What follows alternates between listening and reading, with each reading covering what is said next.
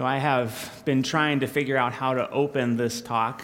Um, I thought about doing something funny, but it didn't really seem to work with our subject matter, and so let me simply uh, do it like this. For the next three weeks, we are going to focus exclusively on death. And I have to tell you, when I tell people that, they like they they like physically react. Like, why in the world would you talk about death? And it, it is shocking because we will all face death at some point in a number of different ways. And yet, to talk about death in a, a real, meaningful way seems to be taboo. Like, we, we cannot go there. Um, but we have to, because you all are going to experience death in many different forms. And so, what, what, I, what I want us to do for the next three weeks, the next three Wednesdays, is I want us to look at how we as Christians can and should respond to death.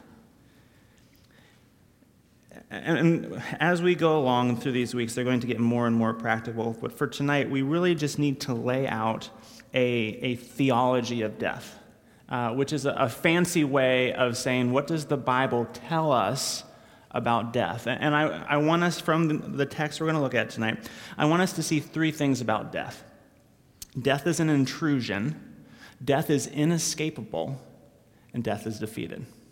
Okay?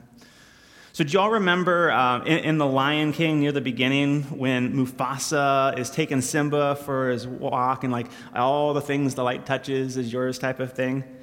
But part of the way Mufasa explains life is he says that everything exists together in a delicate balance. Like, like when lions die, their body becomes grass and the antelope eats the grass, and then in turn, the lions eat the antelope. It's the circle of life. Isn't it beautiful? And the implication behind his explanation is that death is, is natural, dare I say, a good part of life.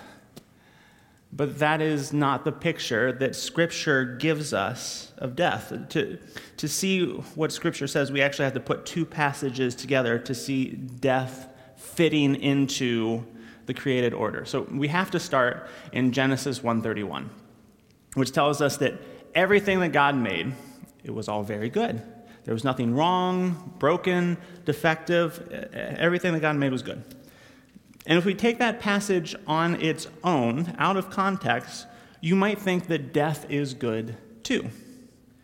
But death wasn't a part of God's original creation. If we were to hop over to Romans chapter 5 verse 12, we would see that sin came into the world through one man and death through sin. Death wasn't part of God's original creation. Death was brought into God's good creation whenever man sinned. Now, an important question that we need to ask ourselves is this why did man's sin bring death into the world? Why, when Adam sinned, did death come rushing in? Well, when Adam sinned, he rebelled against God. He basically gave God the finger and said, I don't want anything to do with you. I'm going to do it my way. He, he separated himself from God. Uh, but here's the thing God is the source of life and goodness and flourishing. And by alienating themselves from God, they cut themselves off from life itself. See, physical death is the outward sign of our eternal separation from God. Uh, in other words, death is simply the physical manifestation of our real problem that we are alienated from God, which is not how we were made to be. Death is an intrusion, it's an interruption. Death is the great enemy, and death is coming for you. Death is coming for you. Ecclesiastes. Um, in chapter 9, verses 2 and 3 puts it like this Everyone shares the same fate the righteous and the wicked, the good and the bad, the ceremonially clean and unclean, those who offer sacrifices and those who do not. What happens to the good person also happens to the sinner. There is folly in their hearts during their lives, and then they die. Death is batting 1,000. It doesn't miss. Death comes for us all. And, and though we don't typically think about this reality, especially you, because you're young, you're healthy, you got your whole life in front of you, it, it's still our reality. And it should prompt us to ask the question how then should we live? In light of the fact that we will all die, how should we live? And there are typically two answers that the world gives us to this question. Uh, one answer is be good. You should be a good, moral person. But look, you're going to die. So, why would you want to waste your time serving others and attending church and, and, obeying someone else's rules? Even the Bible admits that, that if death is the final thing, then don't be religious. Don't waste your time doing that. If you only have 50 or 60 years left, then go enjoy, eat, drink, and be merry because you're going to die. So, so that's not an acceptable answer. It's not a good answer, frankly, if death is, is, is the final thing. Which is why the second and more popular answer that culture will give you to this question is that you need to make the most of your life.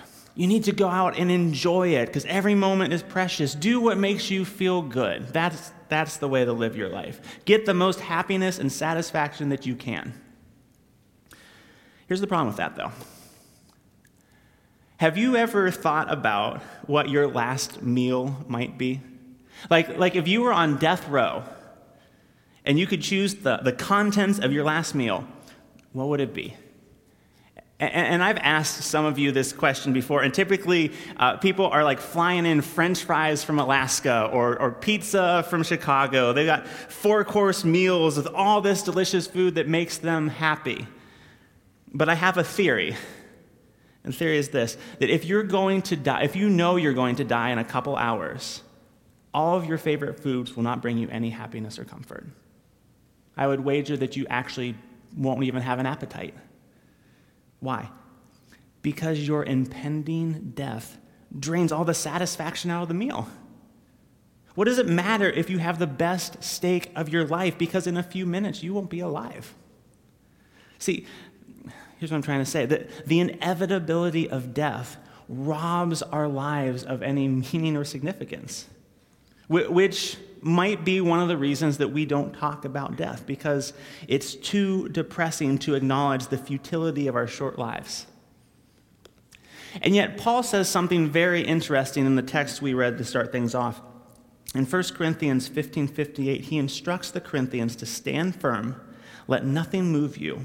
Always give yourselves fully to the work of the Lord because you know that your labor in the Lord is not in vain. In other words, your life does matter. It does have meaning. The things you do matter. How, how can he say that if he knows that death is coming for us all? It's because Paul understands the third thing that we need to grasp about death, and that is that death is a defeated enemy. If we look back at our text, 1 Corinthians 15, starting about halfway through, uh, verse 54, Paul declares that death is swallowed up in victory. Oh, death, where is your victory? Oh, death, where is your sting? Paul is basically taunting death, the inescapable enemy, saying that you no longer have any power. You have no sting in my life. And verse 57 tells us why. But thanks be to God who gives us the victory through our Lord Jesus Christ. It's because of Jesus that death no longer has power. And, and here's how he was able to accomplish this. Hebrews 2:10 tells us that it was fitting that, that he, referring to God the Father, that he, for whom and by whom all things exist, in bringing many sons to glory, should make the founder, or perhaps better translated, the champion of their salvation, perfect through suffering. See, Jesus entered into our reality as our champion. He went up against our greatest foe and won. And if you've spent any time in church, you, you probably know that, that. That he won by dying on the cross. But, but here's why that worked. Okay? On the cross, Jesus doesn't just deal with death. Because remember, the substance of our problem is not death.